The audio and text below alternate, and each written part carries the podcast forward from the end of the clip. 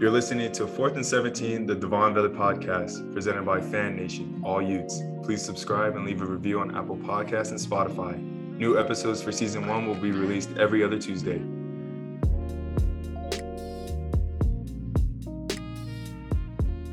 Welcome to season one, episode one of Fourth and 17, the Devaughn Vele podcast. I'm joined by Devaughn Vele. Devaughn, how's it going? I'm doing good. How you doing? Good. We're happy to get this thing started. Walk us through the name real quick. Why fourth and 17? Obviously, you're number 17, but talk to me about that. When I was kind of thinking of a podcast name, you know, whenever it's fourth down, you always got to think of a big play that's coming up. And um, I obviously my number 17. So I thought you know, when it's fourth down, I want people to know that they can turn to 17 to make that mm big play to get that first down. So I feel like this podcast is kind of getting to know me, getting to know the the guy behind that number, and not only that, just knowing why I can be that guy that everybody can trust.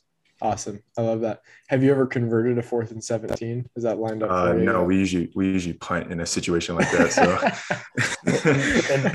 and, and, sometimes it's cam punting, right? Depends. Oh yeah, definitely. that QB pooch. Yeah, Devaughn, why do you wear 17? I actually my my high school number is nine. I used my uh, my favorite high school players used to be Tavon Austin and uh, Amari Cooper. Growing up, I used to watch their film all the time. They wore number nine. Um, but as I got older, and then like when we got to college, someone already had the number nine, and um, I started watching Davante Adams. He was another receiver that I really loved watching how he does his footwork, how he plays the game, and you know, even just his story of how he came into the NFL. Because people see him now as like somebody who's like you know, they always thought he was a top dog, but at the beginning of his career, you know, he was struggling at first. Yeah. And, you know, I felt like that was kind of like a background that I had too. Like I had that struggling at the beginning of trying to find who I am as a player and how much I could contribute, but then finding my footing. So Davante Adams has always been like a big inspiration for me. So that's why I wore 17. I love hearing the the stories about like your inspirations and guys that you kind of either try to model your game after or just thought that you were you know impressed you enough to put that same number on. I think every yeah. kid kind of can relate to that growing up through sports. But just to introduce ourselves, my name is Lyric Clark. I'm co-hosting and producing this. I'm also joined by Cole Bagley. We're really excited to get this podcast rolling. Season one will carry us through the majority of the off season here, leading up to the start of the season, and we'll probably kick off season two uh, when we start playing those games under the lights. Devaughn, let's just get into your background here. Tell us about where you're from, what your childhood was like. Uh, yeah, so I was actually born in Indianapolis, Indiana. Mm. Um, I lived there for the first few years of my life from about to age six. I was going back between Indiana and Chicago. And then um, my mom got a job in California. So we moved to San Diego. And from there, I just lived in San Diego, but just in different parts like Riverside, we lived at one point. And uh, but most of my majority of my life in California was mostly in San Diego, just moving about in different counties down there. Yeah, he didn't but, want to stick around in the 909 for too long. Oh yeah, definitely. but yeah, no, inside I, I Southern California jokes, cool. Yeah, I, I definitely enjoy. I definitely claim California more than Indiana, but I didn't want to be like every other fan that's a Lakers fan or Dodgers fan. So that's why I picked the Colts and you know the Pacers. Cool. Like I wanted to be a little bit different from everybody else than just being the basic fan. But I am yeah. a Cali born or Cali raised kid, but you know, I'll claim the Indiana teams for now. yeah, it's nice to diversify your your sports portfolio. You can claim. Oh yeah, definitely. Kind of hop. You didn't want to be a Chargers fan? Come on. Uh, I mean, nah, I, I don't know. Like, so it was funny actually. So because I lived in Indiana and Chicago, um, I remember in 2006 when I first started watching football. Yeah, that was it was either 2005 or 2006 when the Super Bowl between the Chicago Bears and the Indianapolis Colts. Yeah, that was. I remember watching that game. I, I, told myself, whoever wins that Super Bowl is the team I'm going to start rooting for from now on. So that was when the Colts won that year. But I thought yeah. the Chicago Bears were going to win because when Devin Hester had that uh, kickoff return for a touchdown, that was pretty crazy. right. That was, I think, the first year where I could really like comprehend sports. Like I, I remember kind of watching some like Kobe and Shaq years in like yeah. the early 2000s and like some Super Bowls before that with like the Steelers, Seahawks and stuff. But that that Super Bowl specifically was the first one where I was like, I know what's going on. I'm playing Madden. I know I know what this all means. Like I know how to like manage the clock and stuff like yeah. that. No, that Devin, that Devin Hester kick return, I was like, mm-hmm. "There's one, it's over." Yeah. But I was I was going for the Colts because my dad liked Peyton Manning, and so I was kind of going for that. And so that was cool. And best halftime show performance probably of all time until maybe this last one. This last halftime was sick, but yeah, Prince Prince singing "Purple Rain" when they have Mhm. the purple lights on and it started Yep. raining during that performance. like that was legendary. Yeah, it's Um, actually funny you bring that up about the Madden thing because that was actually why I knew the Colts team like in and out. I knew all the players and everything because we were playing Yeah. Madden so much. And I remember like my favorite players like Dallas Clark, Dwight Mhm. Freeney, you know, Marvin Harris, and all Bob those guys. Bob Sanders, Bob Sanders, yeah, he was a beast. Reggie Wayne, Joseph Addai. That was a sick Yep. team. The cool thing about that team, they had Robert Mathis and Dwight Freeney, two Yep. like I- elite pass rushers. Like yep. couldn't And they had that team. As well at linebacker. Yeah. Man, we had yeah, it was a good year that year.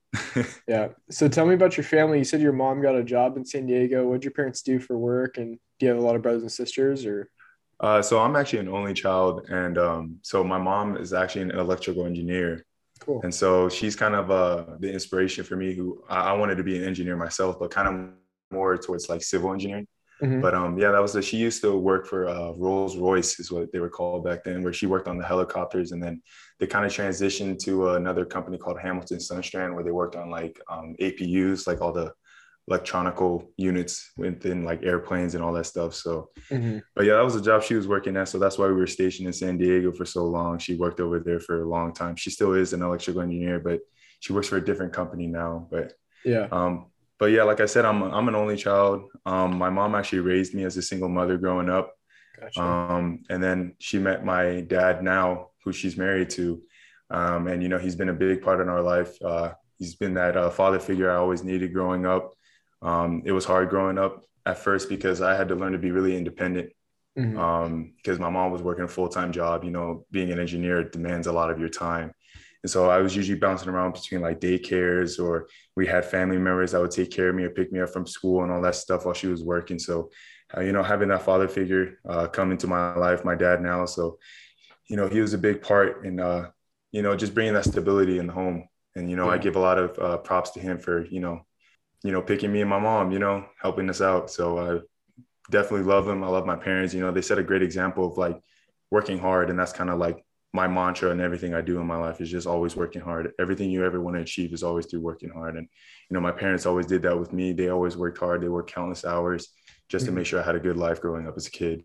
Yeah. I think having a good father figure, or if it's not specifically like, you know, someone in that father role, some good adult role models, you know, to Mhm. follow after. And I think that's one of the biggest difference makers in kind of our society right now is like people that have that don't have that role model that end up struggling a lot of times. So that's massive. I'm sure you made a, a massive impact on your life. Yes, definitely. Devaughn, Devaughn, if I can intercede really fast, um, what's the bond like with your mom? I mean, you know, you talked about how she raised you as a single mother for for a time. What's the bond like between the two of you, from, you know, just based off that experience? You know, at first it was a little bit rocky. I was a, I was kind of a bad kid growing up. I was a hard headed kid. So, um, you know, I, I give a lot of props to my mom because when I look back to how I used to kind of like be around her, you know, I could have been a lot nicer, a lot more gentler with her, especially with how much she was sacrificing for me. Um, but I noticed as I got older and I matured and I started understanding the, you know, the adult life, the situations and everything that she went through, you know, it's amazing how much of a superwoman she was like doing that, juggling the job and juggling me as well, you know, like putting everything, I guess you could say it's just like understanding the, the situation we were in and understanding what she had to do to make sure that she was providing for our family and helping me to have a good life that I wanted to, or that she wanted me to have. And so, you know, I love her so much. And even now we're, we're, we're, we're definitely close to each other. We, we always tell each other everything. And, you know, I love my mom so much. I, I can easily stay on my mama's boy. Um, you know, everything I do is, you know, I want to make her proud. And it's the same could be said for my dad as well. You know, I have a lot of respect for him as well. And I love him as much. Um, because, you know, like I said earlier, he was the one who came in and helped uh, fill in that hole that both my mom and uh, myself needed in our family. So, you know, we're, we're definitely a great relationship. And as I mentioned before, everything I do is always for them and for my family in general. Tell me about the culture of your family. I know you're half Samoan, right? Yes. So tell me about how that's kind of impacted you and, and the culture of that. As you mentioned, yeah, Samoans are Polynesians. It's the easier way for everybody knowing that we're from the islands of Samoa. Yeah. Um, everybody always knows this as the the friendly giants. We're all these huge people that like they are really scary to look at, but we're actually like really nice people and like big, like we're huge family oriented people. Um, everything we do is always about family, and that's kind of what shaped me growing up. Is um, always putting our family first, understanding the importance of family, understanding the importance of that last name that you have on your back. You know what I mean? So everything I always do is for my family, as I mentioned. Um, there's not a day that goes by where, you know, there's going to be days like your fall camp where it's like middle of August and it's like 100 degrees outside and you're practicing for two a days and you start questioning whether you love the sport of football, but you start remembering like why you're doing this. You're doing it for for your family, you know, mm-hmm. to to represent that family name. And so, you know, in the Samoan culture, we always put our family first, um, understanding the the importance of what we have to do to achieve that, and um, you know, just finding that extra gear to to find the thing that you need to do to provide for your family. So, you know, I'm grateful for the example my parents set. They're such great examples of um, being selfless people, and that's kind of what shaped the kind of person I am. Is always trying to be as selfless as I can be. Um, like especially with me deciding on picking college, coming to football um, out of high school, I didn't have a lot of offers. I had a couple of D1 offers, but they were D1 AA, and I felt like I was a little bit. I, I could play at the higher level of those Power Five schools, mm-hmm. and I remember when I told my parents that it was more so at first they were wondering whether or not that was the best decision only because I could get a free education at a D1 AA school or trying to pursue my dream. But, you know, they never forced anything upon me. They always said, it's whatever you want to do. We're always going to support you. We'll always be there for you. And, you know, I'm grateful that my parents were like that because that's what helped me shape the decisions that I, I made and understand like the consequences as well as the benefits I could reap from those choices that I made, that they weren't choices from other people. They were my own choices. Right. So that's why I'm grateful that my parents were such big advocates at always doing what I wanted to do, but guiding me there. They're not forcing anything upon me. And it was the same thing when I went on my mission. I wasn't going to serve a mission, but you know, certain uh, circumstances and situations occurred to where, you know, I, I got humbled to the point where I decided to serve a mission. And even when I wasn't planning on serving, like my parents never looked at me in a different way. They were never disappointed in me. They were always proud of whatever I did, and they'd always stand behind me in whatever mm-hmm. choice I made. And so that's what's got me to this point. And, you know, I can never, like, words can never express how grateful I am for my parents for what they've done for me. So, yeah. Where did you go on your mission? I went to Samoa actually. nice. There you yeah. go. It's meant to be. So I live in I live in Hawaii. We're in a small city called Hauula. It's like okay. close, close to North Shore Oahu. In our neighborhood, it's very like small town, quiet, and probably like 90% Polynesians. So I walk yeah. around, I'm, I'm, I'm sore thumb sticking out around here, but yeah, it's, it's really fun. And everything you said is super true. I think there's a mindset you either live to work or you work to live, you know, mm-hmm. and it, it's just like what you value more in life. And I can see from our community here, they will do whatever they need to do to get back and spend as much time with their family as possible. Yeah. And weekends, the beach is packed with tents all the cars there, everyone's cruising around, and it's just family all the time. Like it's really impressive, and it's hard for it. Like we're considering staying, or you know how long we want to be here, but it's hard to leave that that family culture. Yeah. It's not mm-hmm. like that in other places. Yeah. Was, was it like that in Samoa? Yeah. Um, Samoa is definitely um it's it's a third world country so they're they're not like very like advanced when i served there like we showered from buckets i had like we stayed at these uh, chapels that have these little faucets in the back that shoot out this brown water it's not even clean water but you had to fill up a bucket and you get a bowl and you'd have like a we call it ears yeah. It's like those little cloth things that people think look like skirts kind of thing. Right, right. And uh, we would wrap those around us and then we just use the bucket and we just pour the water on us and we'd scrub and clean ourselves. And that same bucket we'd use to do our laundry. So we'd oh, fill it back wow. up with that water and we do. So, you know, it's it was a very humbling experience. And the Polynesian yeah. people just in general, not just Samoans, but Tongans as well, Fijians, like all the Polynesian people, it's a, we're very humble people. We always put God first and then mm-hmm. our family just growing up in that kind of situation. And i even for me seeing it when i was in samoa for two years you see kids who don't even have toys they don't have things that they get to play with. Right. you know they're making like makeshift little boats out of aluminum cans from soda cans. And mm like on rainy days they would let the like the waterways from the rain yeah. like the little river for the little boats that they play with. Yeah. and then like when you get older you're working in the plantations working for the farms. Those farms are the food that you basically get to eat every day so they're a hardworking people, um, very humble. They understand where we come from, and there's always that saying, it's like you can't know where you're going unless you know where you're from. Mm-hmm. And understanding those roots is something that Polynesian people always uh, pride themselves on: is understanding where we come from. We know where we come from. it's uh, from those humble beginnings, those poor backgrounds that shaped us to where we are now. Regardless of if your family is doing well off than other families, we all understood where we come from. We all come from that small, that little rock in the middle of the ocean that nobody knows about, where the right. letters Samoa are bigger than the actual island. yeah. so um, you know, it's a it's a very humbling experience, and going on my mission definitely humbled me a lot to realize how grateful I am for the situations I do live in and mm-hmm. the the the blessings that my parents gave me, you know, growing up where we did have things, we did have a washer, we did have a dryer, we had a microwave, we could eat food, you know, back in Samoa, we don't have that. Yeah. We didn't have a washer or dryer. We didn't have a microwave. So if we had leftovers, you just had to eat it cold.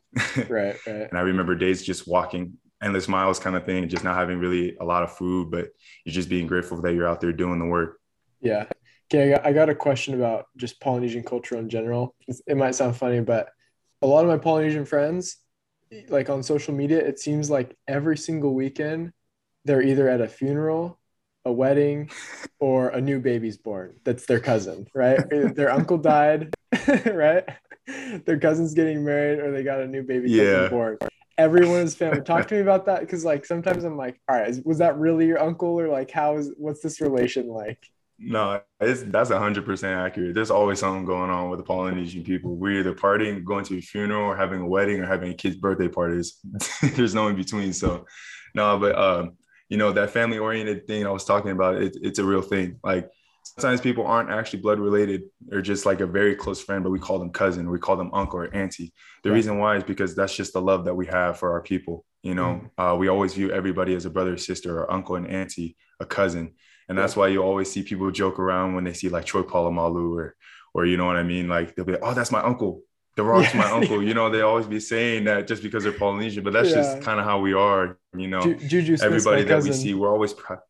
Yeah, like we always see people like that, and you know, we're we're proud of our Polynesian heritage, especially when we see our brothers and sisters doing big things, you know, like what yeah. The Rock is doing, or what Troy Polamalu did, or what Juju and all those guys are doing. You know, we're always proud of our people, we're all proud of our heritage, where we come from, and that's why we always be making jokes like that. But in the end, we all really are family. We're all yeah. related. We're all from the same people. So, yeah, no, that's cool. Um, I have a I have a baby. She's almost one years old, and so when we're out on walks around here, like people will introduce themselves as auntie or uncle to us, and it makes me feel good. I, I like it. No, that I, that's what I love about that vibe. It's awesome. Yeah, like Devaughn, it. Devaughn, can you talk about um, kind of the? There's a lot of Polynesians uh, on, mm-hmm. the Utes, right? Can you talk about maybe the camaraderie and, and the closeness of that group um, at the University of Utah? Oh yeah, the that's one of the big things I actually was wanting to come to Utah for was how strong the Polynesian community is out here. Um, there's a lot of Polynesians um, in Salt Lake City, and not just here in just Provo area, just in Utah in general. And even just being on the Utah football team, like you could definitely see that. Like I would say about a third of our team are Polynesian. And you can see it as well in the coaches. We have a lot of coaches that are Polynesian as well. And so, um, you know, that that relationship and that bond we have because we have the same standards we have the same understandings you know grew up the same way. That's why we're so close to each other. Like we may not have to be best friends with each other but we understand each other to the point where we see each other. We'll always be like hey what's up Us? or we'll say what's up Toko and you know what I mean? It's always friendly with each other. It's like you don't have to hang out with them enough but you'd always tell them you're like hey if you ever need anything you know I'm here. I got you. That's just the kind of like relationship all the Polynesians have on the team. And, you know, I feel like that's also rubbing off with a lot of the other players because some players coming from like, you know, like Florida and Texas and all them, they don't, they've never seen a Polynesian before until they came to Utah. That's what some of them told me. And they just thought we were just really big Mexicans. That's what they thought we were. but yeah, no, like explaining it to them and then them just seeing the kind of vibe that we have. I feel like that's rubbing off on a lot of the team, uh, like the, a lot of the teammates because, you know, they start doing this same things now where they're always like being super friendly, always saying what's up, giving you a hug or, you know, pat on the back, everything, you know, just always giving themselves up. And I feel like that's what's made our team so special to where that brotherhood is so much different than from other teams because that Polynesian heritage is kind of implemented into the program. I spend a lot of time talking with recruits and whatnot, and and every single time it's it's all about family, right? Like mm-hmm. family is the biggest thing at Utah. And you know, we did, we did a podcast with with Tyler Knack and, and Jalen Glover earlier this week, and they talked about a Big Brother program that Utah does, and it's just. I really do think that that has a big impact because not only are you guys proving that you're a force to be reckoned with on the football field, but if you can not only be that but also be a family, it's hard to turn down an offer from a school that is ranked in the top 10 and also cares about you as an individual, right? I yeah. mean, there's plenty of programs out there that are um, are going to compete and are going to win championships, but Utah does really care about each other, and it's you know that was shown, um, especially this last year, you know, with everything that went on. But I, I would agree with you. I think that that a lot of that does stem from just the culture of you know that that comes from the Polynesians and whatnot. So, mm-hmm. talk to me about your little league football career. Like, were you was it always football all the time? Did you play other sports too, or what was kind of your development through sports? First sport I ever played was baseball. I was in little league baseball, but I don't remember it that much. But I do remember my mom telling me I was actually really good at baseball, but I didn't stick with it because I thought it was boring. I didn't think yeah. it was that much fun. You didn't really get to do much. Um, and I think after we moved to California, she put me into a flag football league where I played for a little bit, but I was actually really bad at it because I didn't know how to play football. I didn't know what football was. So there was a couple times I'd run the ball the wrong way. Or like, so they actually kept me on defense because when they put me on offense, I couldn't, I didn't know which way was the touchdown. So, um, I was actually more of a gaming kid growing up. I played a lot of video games with a lot of my cousins. Um, I was kind of a nerd. Uh, you know, um, I didn't actually start getting into football until I think seventh grade is when I played Pop Warner. Mm. And um, I actually, I think my first position was uh, running back. Running back. I was playing running back for a little bit and I think safety. Uh, but it, cra- actual crazy statistic is that actually in every form or level of football I've played in, we've actually won a championship. So wow. in Pop Warner, we won our championship. It was called the Best of the West Championship. Yeah. We won that uh, when I was in eighth grade. And then even in high school, we won our state championship my senior year. And then even just coming into college football, we won the Pac-12 championship. So I thought that was pretty cool. Um, so an NFL team needs to get like, you on the roster and yeah, yeah. Hey, we'll, hopefully we'll tag all the NFL teams. I know. I, I, I might have to uh, publicize that. Let them know that I might be the good luck charm that they need. Come on, Chargers. We need one Chargers. but uh, um, but yeah, even going into high school though, I actually I actually didn't play receiver for a full season until my senior year because mm-hmm. my freshman and sophomore year, um, I actually played receiver for like our first four games, for first four or five games. And then like our quarterback situation was kind of a tough one. We had good quarterbacks, but it was just like one of those things where they either got injured or they had like some issues off the field or something like that. So um, I remember it was during one of our practices, one of the coaches saw me throwing the ball and I was actually throwing it super far. And so they were like, Have you ever played quarterback before? And I was like, No, but they were gonna try you at it. And so I ended up finishing my freshman year playing quarterback and we we started off 0 and 5 and we finished 5 and 5. So I won mm. five straight games my freshman year. There you go. And so I, I mean quarterback was cool. The quarterback was cool, but wait, I, wait, I Devaughn, so you, you coming, so are you coming for Cam Rising's job right now? No, absolutely are you, are you... not. but I will. I will say I, like I could probably throw far. I could throw the ball farther than Cam. I mean, it might have to be a challenge, but uh, between between me, Cam, and Dalton Kincaid, we're, we're we're one of the few people that can throw the ball probably the farthest on the team. uh, how far how far are we talking? But, um, what's your personal record? I think 65 was mine, but yeah. I think Dalton threw wow. almost 70. Jeez. Once you start getting in the high 60s, that's different. no, yeah, Dalton's got an arm, and so does Cam. So, yeah. like I said, we just be trying to. We always try to see who could throw the farthest after like our P flexes or after practices, just to see who can, you know, that little ego right. ego test that we do after practice. But a little competition. So um, when, when you're playing yeah. when you're playing Pop Warner, were you always like the biggest kid, or did you kind of grow later um, in high school? Or no, I kind of grew later. So I started off the like the tallest kid, but then I just didn't hit a growth spurt. So like everybody started passing me up. So that's why I still stuck at running back and I played corner and safety, but I wasn't really tall. So I can see why they didn't put me at receiver. But um, but I was actually always usually the fastest kid on the team. Um, I was actually one of the fastest kids on the team growing up. And then um, coming into high school, like I said, I did play quarterback. Uh, both my freshman and sophomore year. In sophomore year, it was actually the same thing. I went back to receiver because I told the coaches I didn't like playing quarterback. And so I went back to receiver and we started the season off one and four. And they didn't like how I was going. So they put me back at quarterback again. And then we finished five and five. there you go. and so, yeah. So, um, and then uh, coming into junior year, I started kind of hitting a growth spurt, but I still was a little bit undersized. I think I was like only 5'11 my junior yeah. year, probably six foot. Um, I didn't really hit my like growth spurt until my senior year. How tall like, are you my now? junior? I'm I'm six four now. Yeah, so I think my junior year going to senior year, I jumped from like six foot to like six two, six three, mm-hmm. and so that was when I started actually playing receiver, and started working on my craft, that kind of thing. Um, and I just found I fell in love with the position. Um, I'm a big basketball player. I love hooping, and I felt like receiver is one of those positions where you can implement basketball into how you play receiver. Like a lot of your releases you do, it's just like doing a crossover, and then mm-hmm. just like going for that jump ball is like going for a rebound. You know what I mean? So um, I felt like a lot of the things that I played or I experienced in basketball because I played basketball in high school, it definitely translated onto the field that helped me be that kind of receiver where I I'm that go attack the ball type mentality.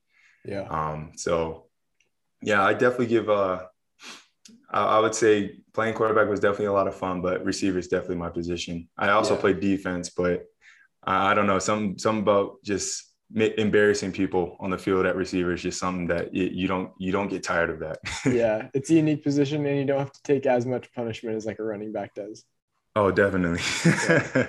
I think there's a good correlation between basketball and football, though, for a lot of reasons. I think you have a, a massive advantage. I mean, I know there's like memes about the bat, the football player that like shows up to the basketball court and wants to like shoot like a deep three, you know. But I think there's definitely a correlation with like the toughness. If you're if you're from football and you go play basketball, you're already like probably tougher than everyone else on the court.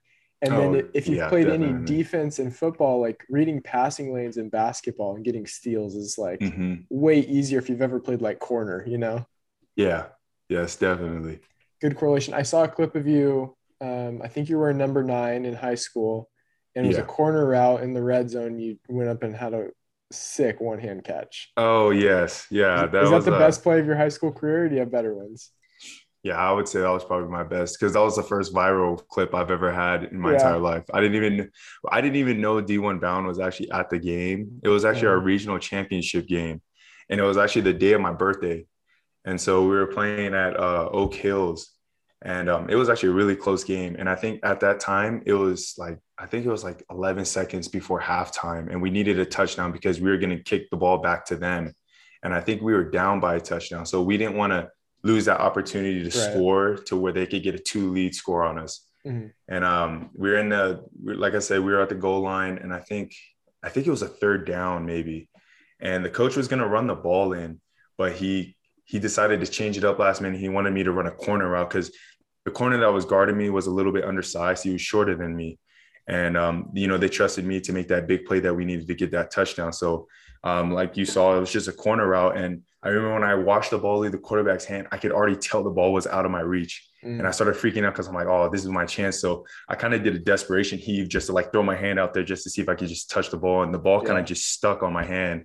And yeah. that was the one hand catch. And, you know, I think it was good juju because it happened to be my birthday that same day. So that's probably yeah. why I was able to get that catch. But, but, you know, that was actually probably my most memorable football game because of just like the situation we were in. It was our first time ever being in a regional championship. There's a lot of hype going into it. Like I said, D1 Bound was over there. I didn't even know about that until after halftime. We came mm-hmm. in and a lot of my teammates are like, hey, bro, like D1 Bound saw that. They're going to post it and everything. You're going to be viral. I was like, oh. you're going to the league. I didn't even think, I thought they were, yeah, I thought they were kidding. But, um, but we ended up winning that game by one point.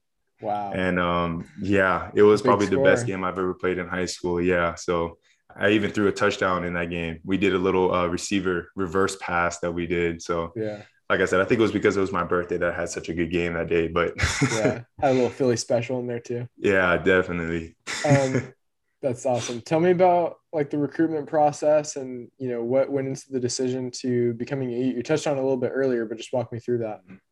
Yeah. So as I mentioned before, I had a, I had a couple schools looking at me, but um, I noticed the biggest thing with a lot of the Power Five schools I was trying to reach out to, they all had the same message where they told me I was too slow. Um, they said I had great route mechanics. I I could. They definitely loved how much I could like track the ball, how much of a ball hawk I was. But the biggest thing they were saying was like I was too slow. Um, and then I had a couple D1 AA schools offer me, and you know I was excited at the moment, but something in me just told me like, you know, I I, I feel like it, I know I could play at the Power Five level. I know I can. I've been to camps before and I played with dudes that have offers from like big schools. And I told myself, I know I could play at this level. I just have to be given the opportunity. Um, so as the recruiting process kept going, you know, even after my video went viral, I was hoping that was going to be like that, you know, that little breakthrough that I needed yeah, for school to offer bump me. You up but, the rankings a little bit. Yeah, but you know, nothing came. I don't even think I had a, any stars coming out of high school. I don't even think nobody nobody really knew who I was. Wow. Um, and so it was, as I mentioned before, Polynesians are very humble people, and that um, that whole process humbled me so much because it's just like it was a, it was kind of a slap to the face to like because I was working so hard to get to that point and how much I was training. I was doing a lot of off-season training. I quit basketball so I could do extra training for football so I could get, you know, that scholarship I needed and nothing came. And at first I started like blaming. I started saying like, oh, it's maybe it's because I didn't go to a big enough school or, you know, I don't know what's going on. Um, but at this time, that's when I started like contemplating, like I had to take a step back and re reevaluate what I needed to do. And at the time, like I said, I wasn't thinking of serving a mission, but you know, it kind of crossed my mind. And after like some care, like deep thinking and talking with my parents, I ended up deciding to go uh, like forego school and go on a mission. And I think it was one of the best decisions I ever made. And seeing how proud it made my parents when I told them I wanted to serve a mission, you know, that's something that I will always treasure because I saw how proud they were of me at that moment. And that's when I kind of knew it was the right decision I made. And so went on my mission, came back two years later and um, trying to find a home. I didn't know where to go. And I kind of told my parents, I think I'm, I might walk on somewhere. I think that was the, the choice I wanted to take because I felt like if I was just given the opportunity to show a Power Five school what I can do, you know, mm-hmm. I can show them that this is where I belong. Yeah, just but, get in the door. Yeah, just a foot in the door kind of thing. But not playing football for two years and kind of jumping into the college football life is a big jump. Um, I was a little bit no, nah, I'm lying when I say that. I was very nervous when I first like decided to walk on at Utah because you know I didn't know what to expect. Um, I didn't know how I was going to come back. I don't know if I would be as good as I left off when I was in high school. If I got slower out of shape, you know what I mean. Um, my cousin got um, helped me out with one of the GAs that got my foot in the door. I got the preferred walk on spot, and um, you know, one of the big reasons why I wanted to come to Utah was the Polynesian community. I had family out here as well. I knew that could save my parents a, a few um, few thousand dollars from me not having to stay at the dorms. And so that was another like reason why I wanted to come here as well. Just like I have people out here that could help support me while I'm, you know, trying to get a scholarship out here at Utah. Um, so I stayed with my cousin, um, and the whole walk-on process was probably one of the most difficult things I've gone through in my entire life. Um, like I said, you're you're kind of like the hitting dummy of the team. You know, they don't really you don't get a lot of opportunities. You get one opportunity if you screw it up, then you're back at the bottom and where they don't even know your name. And uh, every day, so we actually, I, who I was staying with, they actually lived in West Valley, and so I actually I didn't have a car because um, my parents were using both the cars that they needed back in California. So I actually was taking the tracks. And when we used to have early morning workouts at 6:30, I used to have to wake up at four o'clock in the morning, walk to the train station about 30 minutes from where we lived, catch the first train there at five o'clock, and then ride it all the way to school. And I'd get there at six o'clock. We'd have our workouts in the morning, and then I'll go to school. I'd stay at the library the whole day doing homework, and until it's like practice time. And then um, I'll hang out with a couple friends like some of the teammates on the or some of the players on the team just to kind of pass time and all that stuff, have a good time. And then I'll probably take the tracks back home at like 9 or 10 p.m., get back home at like 11, and then I'll go to sleep and wake up the next day to do the same thing. Did you ever think about just sleeping at the facility? Like we hear those yeah, like, legendary stories of like uh, yeah. Chad Johnson or whatever. It's like I slept yeah, in the training room. I, I wanted to, but, but you know, I, I wanted to keep a peace of mind to my family that I was staying with that I was okay. You know what I mean? I didn't want to, they were giving up their like hospitality for me to come stay with them. And for me not to stay at the house was kind of rude in my mind to not take that hospitality that they're giving me because they were making sacrifices just as much as I was. And yeah. so that's why, you know, as much as I would, I probably could have been sleeping at the facility. It's just like it wasn't in my nature to do that kind of thing where people are sticking their necks out for me and I'm kind of not taking advantage of it, you know what I mean? Or using the hospitality to give me. So yeah. Um, but that's what I was doing every day, just waking up at, at four o'clock and just walking, whether it was rain, snow, or it was hot, I was walking every day to practice. And um, it was a humbling experience. But what kept me going every day um, was just knowing that my parents were sacrificing just as much because they were paying for my school. I didn't have a job, so I, I couldn't pay for school, but they were so loving and so kind enough to let me make that sacrifice and make that decision. You know, that was a dream I wanted to do, and they weren't gonna let anything get in the way of that. So they told me, son, don't worry about the money. We're gonna do that for you. You just worry about going to school, getting your you getting your degree. That's the biggest thing they cared about. But also, you know, um, hopefully getting that scholarship that I was trying to do, uh, trying to get. And I feel like that's what gave me the edge that nobody else on the team had is that I had a reason why I was working my butt off every day because I didn't want my parents to pay for school. I didn't want them to have to take out loans and all that stuff. And so every day I always kind of came with that chip on my shoulder to like prove to everybody that I deserve a scholarship. And so every day I just attacked the field. I attacked the weight room. I did what the coaches told me to do. You know, I never did anything wrong. I was always on time. I always made sure that, you know, I was just being coachable just so I can get that opportunity to showcase what I could do. And, you know, through some miracle, you know, I got the opportunities that were needed during that spring ball year of 2019. And I was able to, you know, showcase what I could do. And my confidence started boosting because I could see that I could compete with these guys. You know, uh, we were going up against dudes who are in the NFL right now, the best safeties, the best corners in the league with Jaylon Johnson and Julian Blackmon, you know, going Terrell up Burgess. against those guys. Yeah, Terrell Burgess, going up against those guys every day, you know, it humbles you because you see the level you have to play at but it pushes you to understand what you need to do to get to that level, you know, and to compete with guys at that that that level. And um, you know, through the blessings of the Lord, you know, I was able to get my scholarship um, within a year. And you know, I, I, am so grateful for my parents for just trusting me to ch- uh, to chase that dream.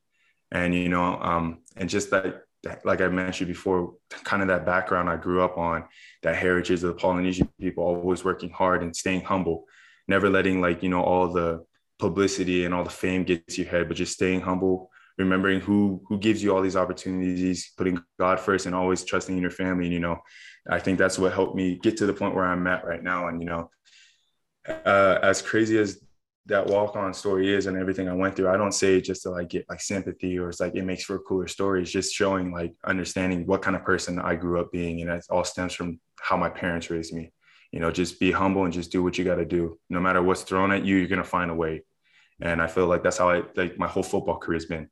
Everything I've ever done or tried to achieve, I've always had something blocking or something in the way of what I was trying to achieve, but that never caused me to falter or to start questioning what I'm doing. You know, it just made me understand that, you know, something's in the way now. I just got to find a way to get through this and just keep working. And I feel like even now, like I still have that walk on mentality. I still have this feeling that I still got a lot to prove, and I know I have a lot to prove, but I'm understanding where I came from. I was that walk on, but I got a lot to prove, and I'm gonna have that mentality because every day I'm gonna attack the day like I have to earn that scholarship. I have to earn that respect. I have to earn that trust, and I feel that that's what's been keeping me, you know, progressing in a, the right direction. You know, I've had my little falters here and there with a couple, um, you know, confidence issues or you know on the field lack of production, but I feel like I'm in the right direction to keep working. And, you know, I got a lot to prove and I'm, I'm really excited for this upcoming season. And, you know, having this mentality, having this, you know, these experiences that I've experienced is what's helping me keep pushing forward. Yeah. Devaughn, you, you came in in 2019, right? Yes. And then when were you granted the scholarship? Uh, the beginning of 2020.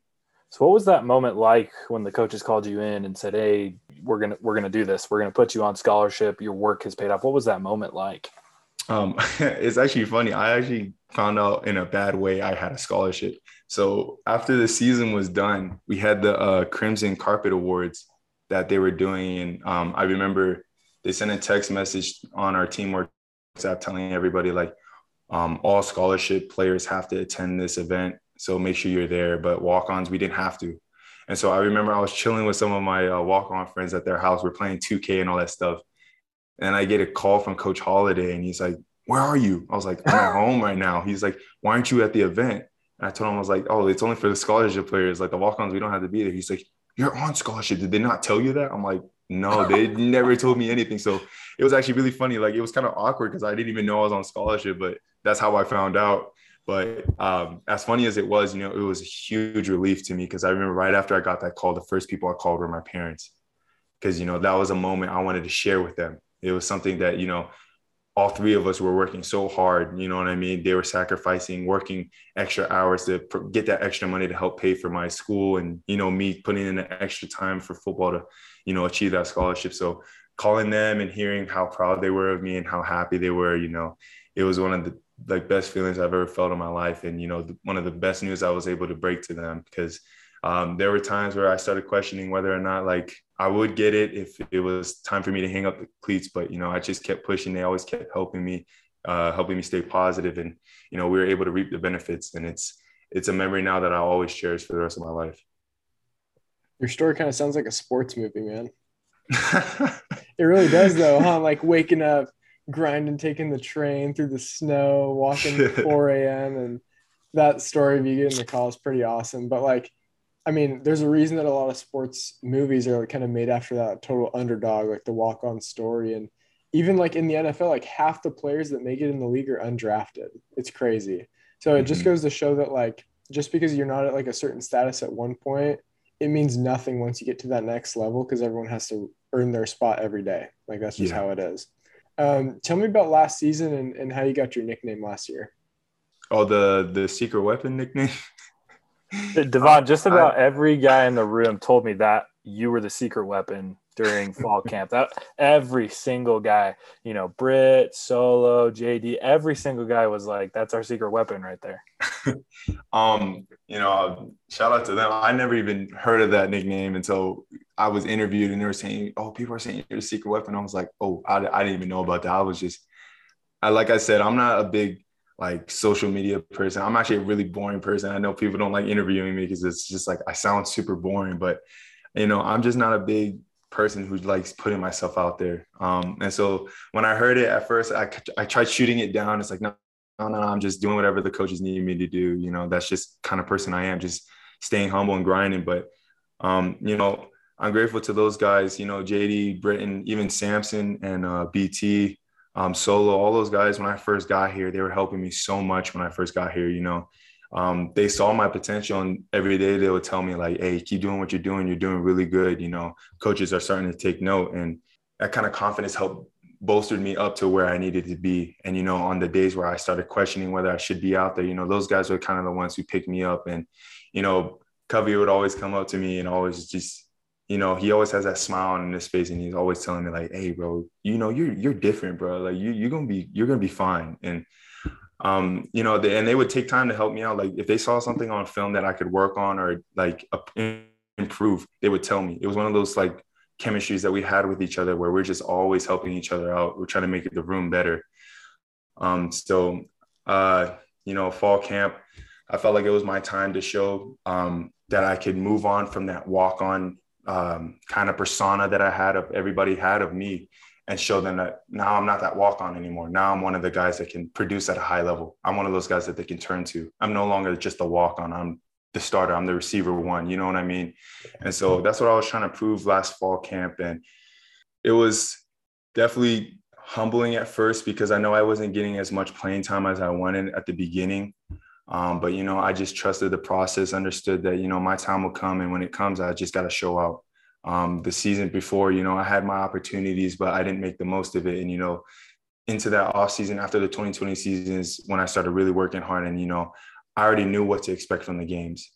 Now that I had a taste of what it was like being on the field, being under the mm. lights, now I knew what I had to expect. I knew what I had to work on, and that's what I worked on so much coming up into the 2021 season. And I felt like it now was my opportunity to show them that now that I got the jitters out, I can start balling out like I normally would, yeah. like how I do in practice. That's why everybody kept saying like, "Oh, I'm the secret weapon," because I would do these things in practice, but when it came game time, there was just something that I just couldn't. I, I don't know if it was because of lack of opportunity or the lack of confidence, but it's just it wasn't translating onto the field.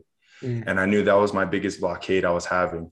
And so approaching that 2021 season fall camp you know it was understanding that was what's holding me back and that's what i needed to get over that was the other blockade i had to get over and um, you know the opportunities finally came where the ball started rolling and i started you know getting uh, the publicity and all that stuff. But I tried my best not to let that get to my head because I knew deep inside that I still had a lot more to prove. And that's what I'm kind of going into this 2022 season with that same mentality. You know, as great and as magical as last season was, we got a new season coming ahead. We got a lot more to prove. We got a target on our backs. And now I understand that now that I'm out there, I may not be as like a threat as like Brant Kuithe or Dalton Kincaid or Cam Rising is on the offensive side, but I'm still somebody that they know about. And, you know, I want to be one of those guys that when they watch film, they're like, we need to watch out for this guy. We need to bring an extra man. You know what I mean? Like, yeah. I want them to have that mentality keep, of keep me, the so. safety on top.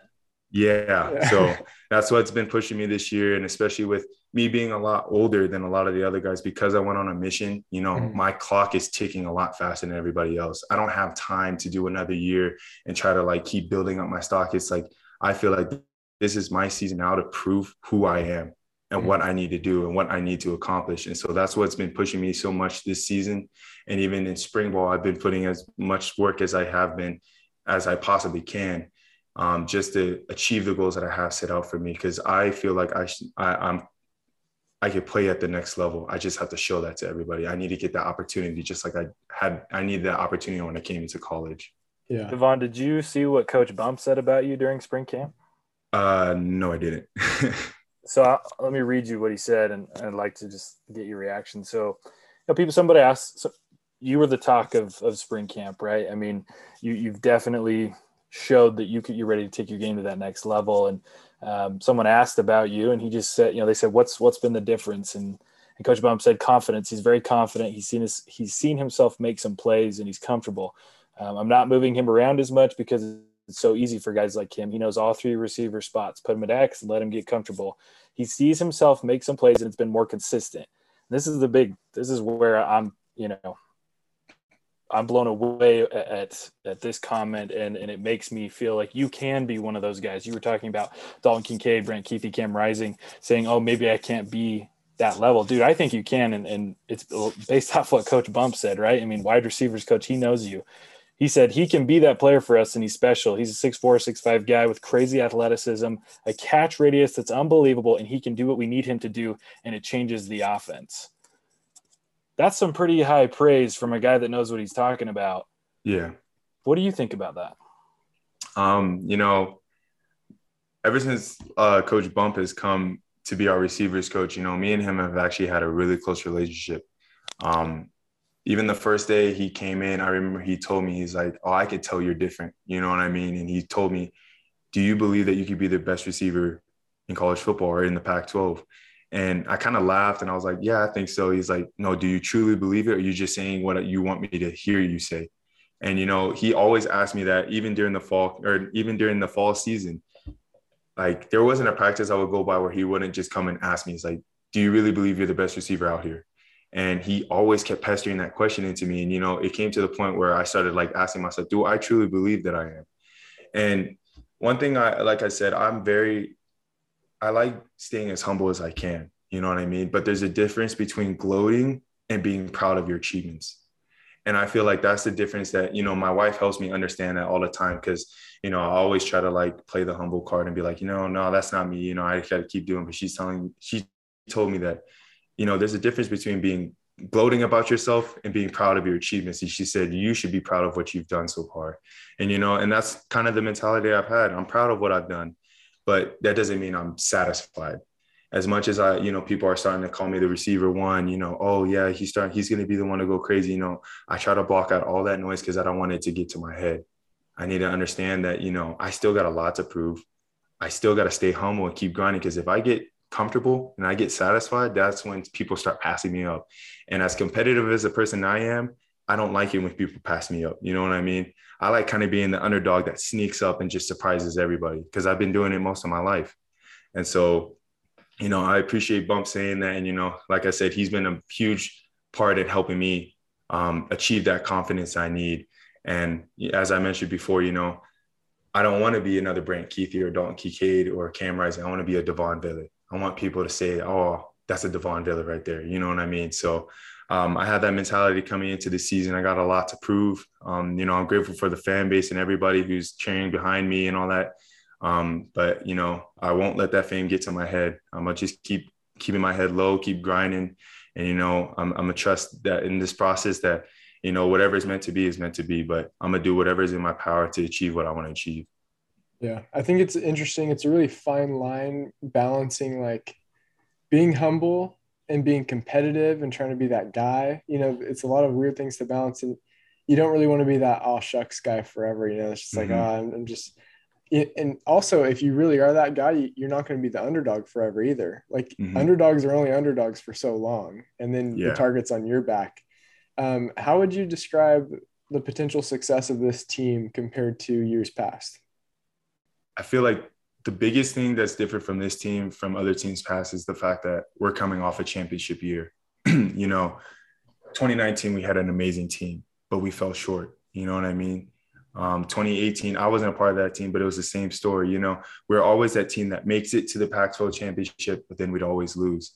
But this year was different because now we actually won the championship. So now this team has the target on our back to where now we're not just the team that, oh, they're really good at the Pac-12 but they just can't win a champion. Now we're the team to beat. Everybody has a target on our back. And, you know, I feel like that's what's making this team so much different from all the other ones. Even for me, I could just feel the environment's different, even with all the coaches. There's a sense of anxiety, but also excitement for this season because this is new terrain for us. We're Pac-12 championship team now. And now we got people who look at us on the schedule and they circle us now. We're no longer that just another team on the schedule. We're that team that they need to win. That's the game yeah. we need to win. And so that's how we're approaching every day is understanding that we are the team with the target on our back. So we can't be complacent where we've been. We lost a lot of star players and Devin Lloyd, you know, Nephi Sewell, um, you know, Nick Ford, all those guys. We lost a lot of big time players, Covey, and we have big shoes to fill but at the same time, we need to understand that we're a new team and we don't need to replicate what we did last year. We need to exceed the expectations now. We need to exceed everything we've ever done. So we need to be even a better team than 2019 or 2018 or 2021.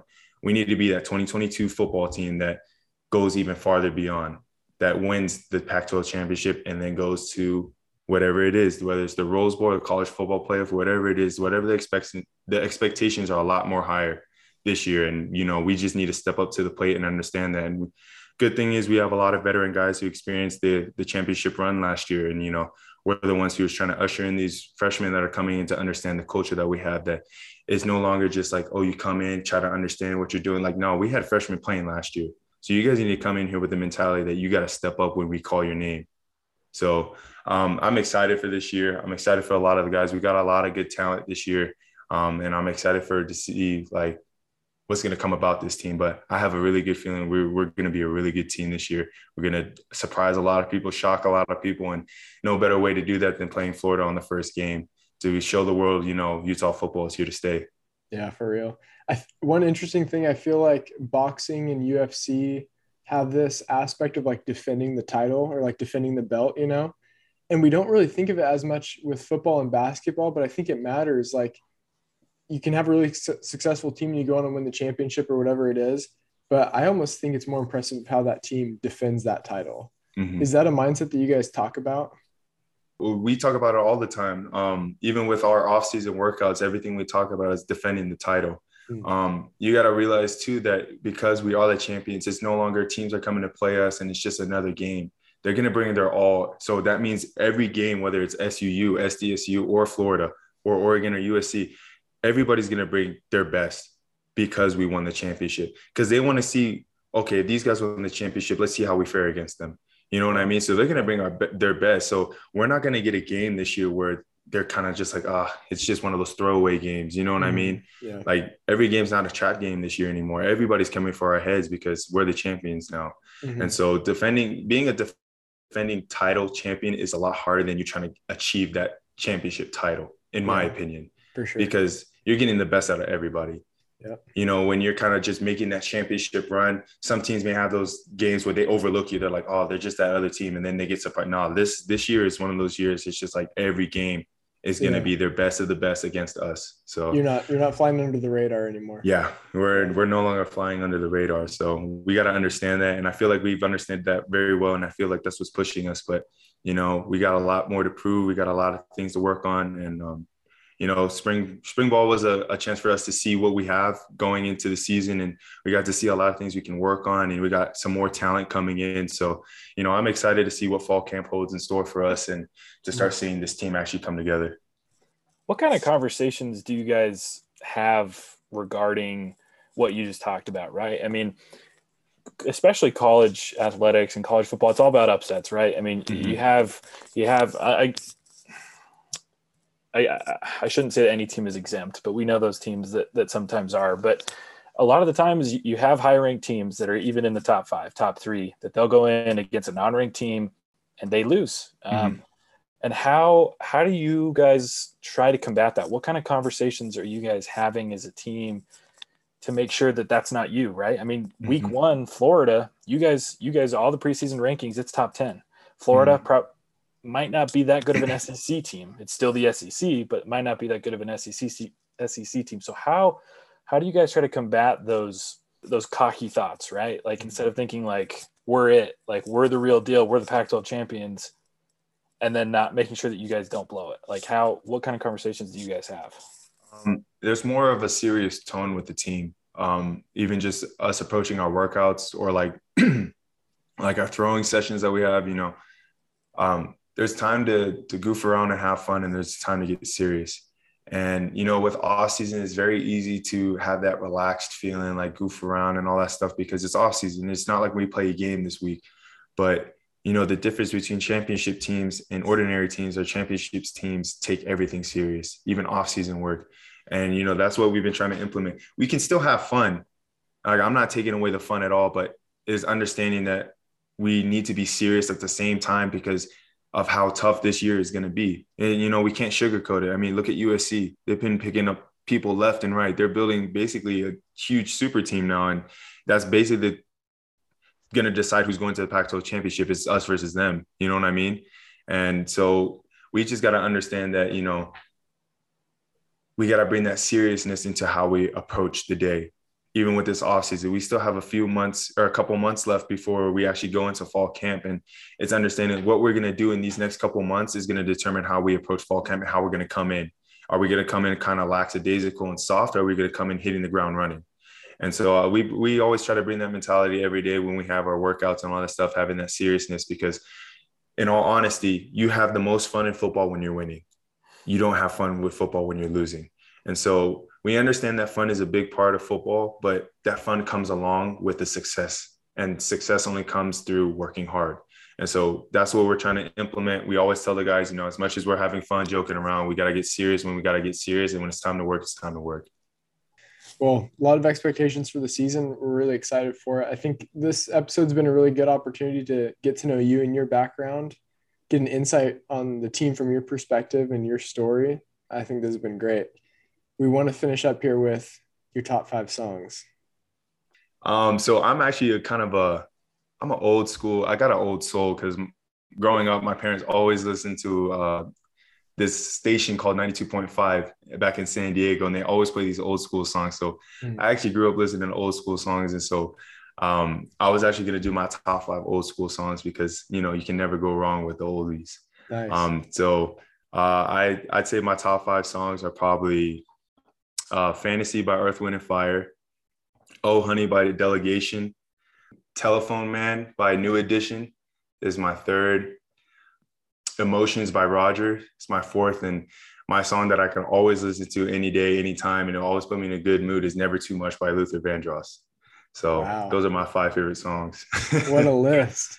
Are yeah. these the songs that when you get in the car with your teammates that they hand you the aux that that's what you're plugging in or not? And no, I can't do that. You got to realize I'm a lot older than these kids. So like, read the room. I'll, read I'll the play room. that music. Yeah, I'll play that music, and they'd be like, "What is this?" Like, I'm, I'm with a bunch of 18 year olds. I'm 24 years old. They ain't gonna know this music. yeah. So, but I will say not, this you're not putting music. that on in the weight room. Oh no, no, no, no, no. They they don't. They wouldn't know it they wouldn't vibe with it like I do. It doesn't hit the same, you know what I mean? Yeah. But when I'm cleaning or something, or I'm just like, it's a day after practice. We just finished our hard practice. I get to go home home to my wife and get some food. Yeah, I'll be playing this music in my car, just vibing. so that's that's influenced like all by your parents. It sounds like. Oh yeah, I, I remember, like I said, every morning when they used to drive me to school, they would have that station on ninety two point five, mm.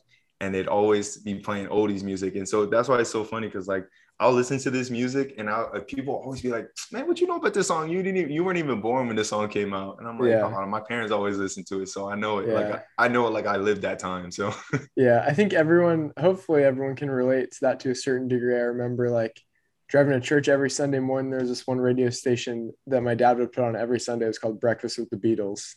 Oh, and okay. just play Beatles songs on the way to church every single Sunday. That was our spiritual preparation on the way to church. hey, that's the best way to prepare right there. Yeah, yeah.